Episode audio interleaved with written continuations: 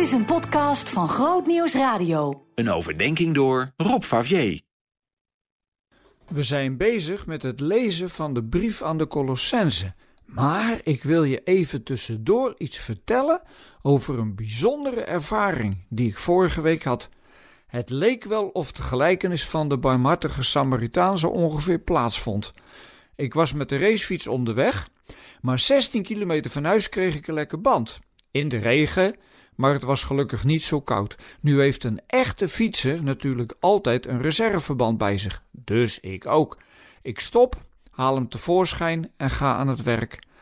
Een paar minuten later stopt er een alleraardigste middelbare scholier en die zegt: Zal ik u eens even helpen? Dat vond ik natuurlijk heel handig en gezellig, dus al kletsend gingen we verder. Weer een paar minuten later rijdt er een auto langs, die toetert en de jongen zegt: Oh, dat is mijn moeder, maar ze hoeft niet te helpen, dus die reed door. Nog weer wat later stopte er een busje met een vrouw erin en die roept: Moet ik helpen? Oh, zegt de jongen, dat is mijn zus. Maar we hadden haar ook niet nodig, want we waren al bijna klaar, dus ook zij ging weer verder. Maar toen gebeurde er iets vervelends. We ontdekten dat de reserveband ook lek was. Tja, en dan heb je dus een probleem.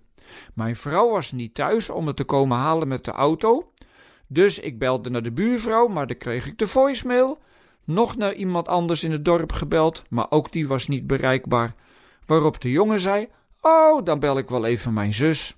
En ja hoor, zo gezegd, zo gedaan. En tien minuten later stond ze bij ons met de VW-bus. Ze keek me aan en zegt: Volgens mij ben jij Rob Favier. Nou, dat klopte. En het bleek dat ze vaak naar mijn overdenkingen luistert op Groot Nieuwsradio en mijn stem herkende. Ze zei: Ik breng je wel even thuis hoor. Ze bleken dus allebei ook christen te zijn. En op weg naar huis hadden we meteen nog een mooi gesprek ook.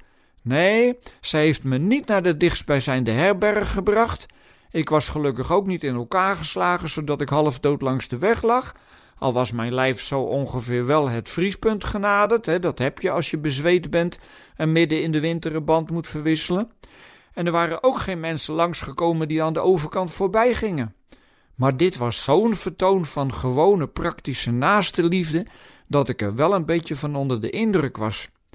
En weet je wat het nu allemaal extra bijzonder maakte? We zaten in de bus te praten en ze vertelde me dat ze die ochtend had gebeden om een bijzondere ontmoeting. Nu ben ik niet zo bijzonder, maar de manier waarop dit allemaal ging, was dat wel.